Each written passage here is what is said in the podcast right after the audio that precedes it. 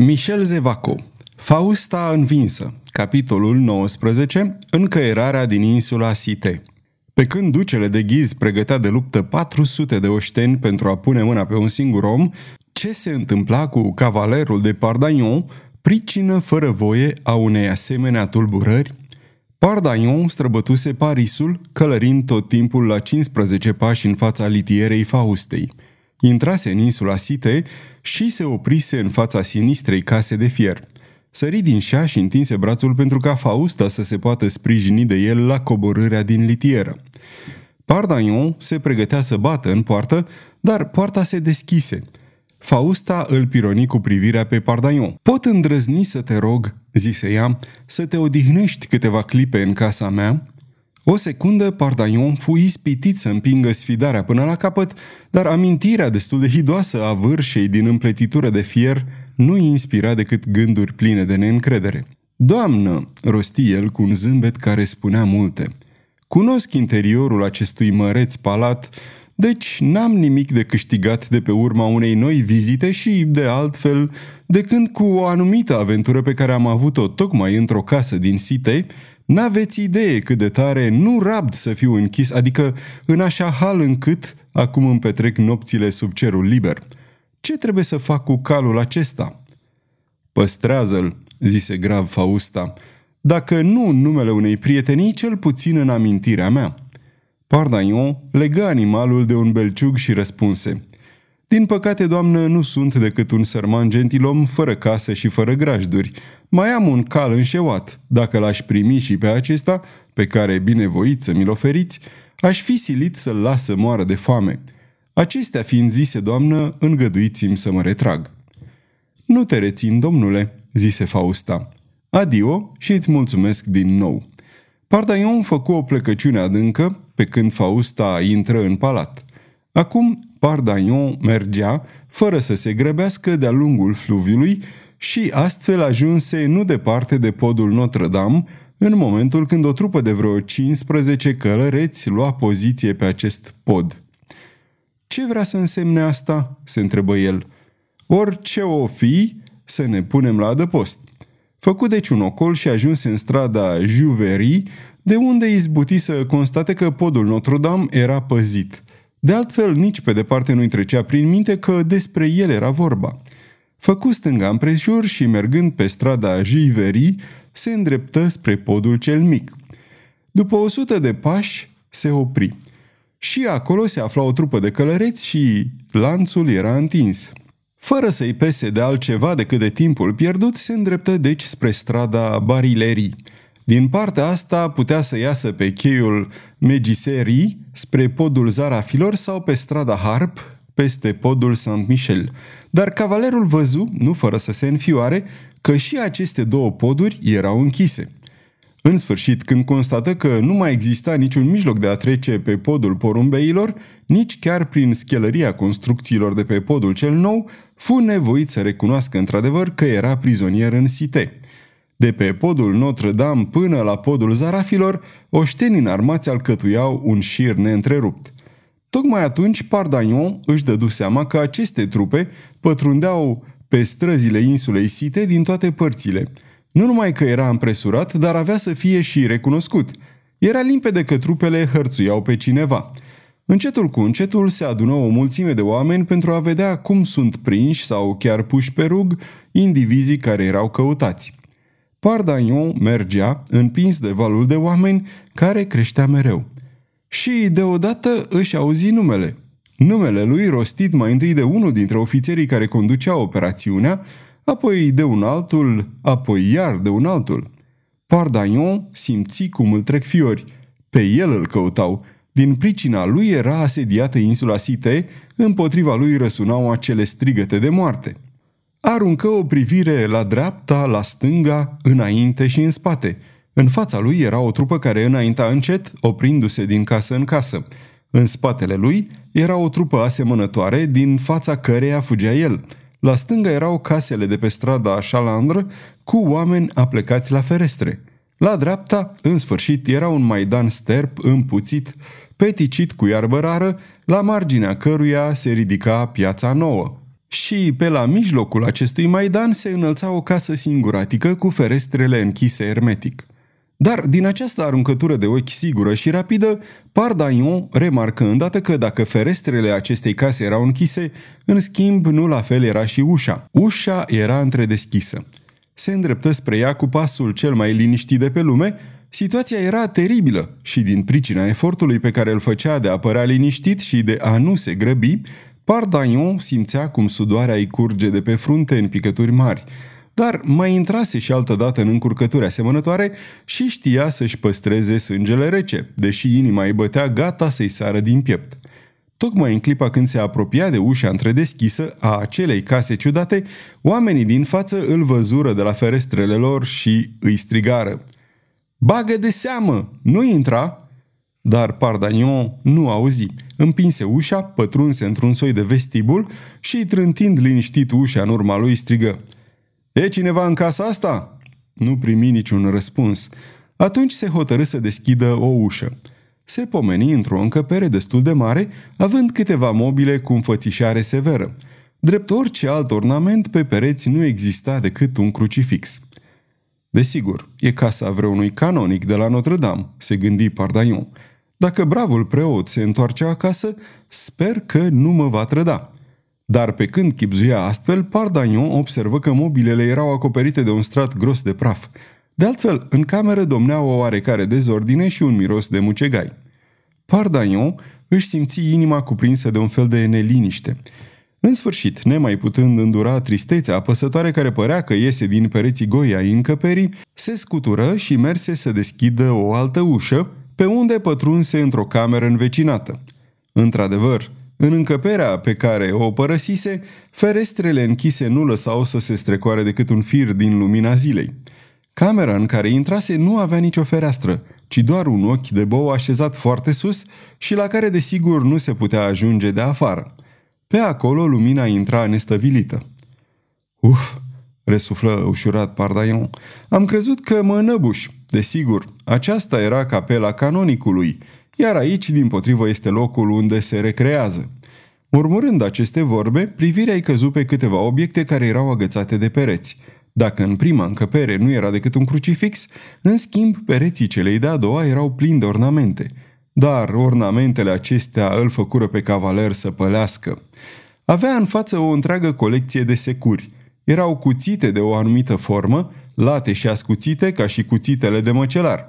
Erau ghioage de fier pline de țepi lungi. Erau frânghii agățate în bună ordine. În sfârșit, erau instrumente bizare, clești, cârlige. Toate metodic rânduite și de altfel acoperite de un strat gros de praf. Pardaniu simți cum tresare și o tulburare ciudată îl cuprinse. Pe o masă, în mijlocul încăperii, rămăseseră câteva pergamente. În momentul acela, murmurul nedezlușit al mulțimii se apropie de casă. Dar Pardaion nu auzi nimic. Se apropie de masa prăfuită, pe un colț al căreia era un vraf de vreo 30 de pergamente așezate în ordine – și aruncându-și ochii pe pergamentul care le acoperea pe celelalte, văzu că purta pe cetea tribunalului special. Substratul de praf izbuti să descifreze primele cuvinte. Și atunci se dădu îndărăt înfiorându-se. Casa singuratică și tristă își dezvăluia taina. Aceste pergamente erau ordine de execuție. Securile, cleștii, funile erau instrumente de tortură. Casa era locuința călăului. Dându-se îndărăt, înfiorându-se, în minte nu-i mai stăruia decât o singură idee, să iasă. În vestibul, lovituri puternice zgâlțâiau ușa de la intrare și un glas care acoperea larma de afară strigă. E aici, monseniore, l-am prins!" Pardagnon recunoscu glasul lui Moreve. Încercuiți casa!" porunci un alt glas, pe care cavalerul îl recunoscu drept glasul ducelui de ghiz. Privi neliniștit spre ușă. Din fericire, era solidă. Înțelese că avea înaintea lui un răgaz de câteva minute pentru a lua o hotărâre. Dintr-un salt se năpusti în încăperea unde intrase mai întâi. Alergă la fereastră, o deschise și, printr-o crăpătură a obloanelor grele și lăsate, putu să vadă ce se petrecea afară. De ghiz, călare, în mijlocul unei trupe de călăreți, în fața ușii vreo 20 de oșteni, ridicând o bârnă mare pe care vroiau să o folosească drept berbece, pentru a sparge ușa. Moreve era printre ei. El conducea operația. Lângă de ghiz, Pardagnon îl recunoscu pe Bussy Leclerc și pe Mainville. În spatele acestei trupe de călăreți se bulucea mulțimea. Pardagnon reveni în vestibul în clipa când afară un strigăt puternic saluta lovitura de bârnă care crăpase ușa de sus până jos. E, murmură el, mi-a venit sfârșitul. Aici am să-mi las oasele. Și când mă gândesc că moreve, se opri strângându-și pumnii, o paloare de disperare îi se așternu pe față. Ieșind din vestibul, ajunse într-o încăpere îngustă pe care sluga călăului o folosea drept bucătărie – Bucătăria dădea spre o curte înconjurată de ziduri înalte, dar o scară era sprijinită de zidul din fund. Pardaion se urcă pe scară. Depășea cu capul creasta zidului. Atunci văzu că era deasupra unei străduțe murdare și înguste, care se împărțea în două brațe, dintre care unul lega strada șalandră de piața nouă, iar celălalt, perpendicular pe piață, se prelungea spre Notre-Dame, înconjura piața din fața catedralei și ajungea la Sena. Pardagnon văzut toate acestea dintr-o privire, dar mai văzut și că vreo 20 de oameni înarmați păzeau ulicioara. Atunci coborâ, intră iarăși în casa călăului și, după câteva clipe, reapăru cu o secure în mână. Îndată se cățără în vârful scării. Tocmai atunci o larmă agitată se ridică dinspre strada șalandră. Ușa fusese doborâtă, trupele lui de ghiz năvăleau în casă. Dar Moreve nu intrase. Pardagnon auzi în spatele lui urletele, zângănitul armelor, tumultul pașilor precipitați. La moarte!" urla mulțimea. Pardagnon se așeză pe zid și sări. Faceți loc!" răcni el căzând în picioare. Străjerii așezați acolo uluiți pentru o clipă încercară să se adune, dar Pardagnon se și năpustise asupra grupului, ridică securea, o lăsă să cadă. Tăișul îi se umplu de sânge făcu roată în jur și asemenea mistrețului care, înainte de a muri, dă buzna în grupul de hăitași, Pardagnon trecu. Dintr-un salt se năpusti înainte și, întorcându-se brusc, își aruncă secura, care, în zborul ei, reteză trei oameni. Căzură la pământ, morți sau răniți. Alarmă! Alarmă!" strigară străjerii. Cât ai clipit din ochi, oștenii din strada șalandră umplură uricioara. Alții se aruncau de pe zidul casei meșterului Claude – în câteva secunde, ulicioara se umplu de oameni care se izbeau, se înghionteau, se striveau. Pardagnon avansase destul de mult. Își luase spada în mână și mergea drept înainte fără să se întoarcă. Mereu drept în fața ochilor, mereu urmărit de haita care răcnea, Pardagnon ajunse deodată în spatele catedralei Notre-Dame. Haita era pe urmele lui. Simțea în ceafă răsuflarea furioasă a urmăritorilor. Își spuse – dacă fac un pas greșit, dacă mă opresc, dacă mă întorc, sunt mort. Și totuși trebuia să se sfârșească odată. Întreaga insulă Site era încercuită, malurile păzite, unde să se ducă? N-avea decât o singură ieșire, să coboare pe un mal și să treacă cu orice preț să se arunce în Sena.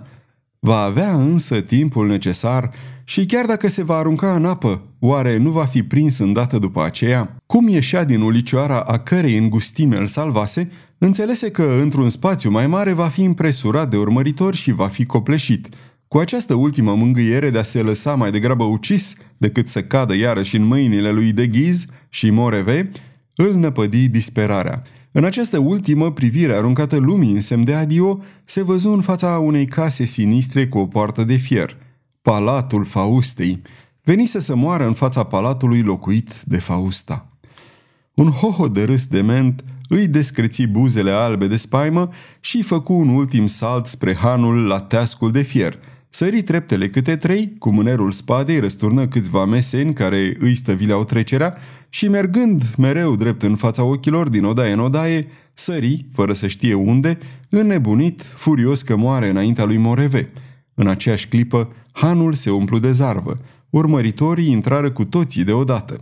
Din odaie în odaie, urletele frenetice îl urmăreau pe Pardaion. Îi era cu neputință să închidă ușile. Începuse să simtă înțepăturile spadelor sau ale sulițelor din primul rând. O larmă de moarte sinistră, fioroasă, îi asurzi urechile și, încolțit în ultima încăpere a hanului, continuând să alerge nebunește, văzu o fereastră deschisă. sări peste pervaz și se aruncă în gol. Archebuzele ochiră fereastra. Pentru câteva clipe, Hanul fu plin de urlete, apoi toată gloata se retrase, Hanul se goli repede și toți alergară la malul apei. Tocmai atunci sosea și Moreve, gâfâind, livid cu spada în mână. În spatele lui, ducele de ghiză apăru și țipă. Unde-i ticălosul? De ce n-a fost arestat?" Monseniore!" strigă un ofițer de pe malurile Senei. Domnul de Pardaion s-a aruncat în Sena. De altfel, este și rănit. Să se dezlege toate bărcile, porunci de ghiz. Să se supravegheze fluviul și de îndată ce omul nostru va apărea să îi se tragă un glonț în cap. Și întorcându-se spre Moreve adăugă. Cred că de data asta am pus mâna pe el. Moreve nu răspunse. Un zâmbet îi strâmbă buzele și printre primii se aruncă într-o barcă împreună cu 3-4 oameni înarmați cu archebuze. Câteva secunde după căderea sau mai curând saltul lui Pardagnon, Sena era brăzdată de bărci, în timp ce pe maluri mulțimea aștepta. Trei sau patru sute de oameni stăteau gata să tragă cu armele lor în Pardagnon de îndată ce acesta s-ar fi ridicat la suprafața apei. Trecu o oră. Pardaion nu apăru. Pentru toți cei de față, era limpede că se înnecase și că trupul lui, târât de curent, fusese dus departe. Sfârșitul capitolului 19